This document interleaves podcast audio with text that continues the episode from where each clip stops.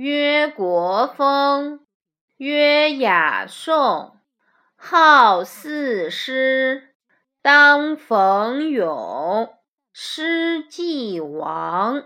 春秋作，欲褒贬，别善恶。《诗经》中有四类诗：一叫国风，是春秋时各国的民歌；二叫小雅，是天子宴请宾客的乐曲；三叫大雅，是诸侯朝见天子的赞歌；四叫颂。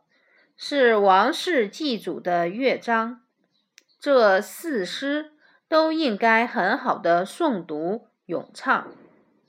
周天子采风的制度废弃之后，孔子编写了《春秋》一书，内容有褒有贬，寓意各不相同，对中间善恶做出了分辨。孔圣人比山春秋。孔子周游列国，四处碰壁，有时连饭也吃不上。到了晚年的时候，他心灰意冷，除了教学外，再干点什么呢？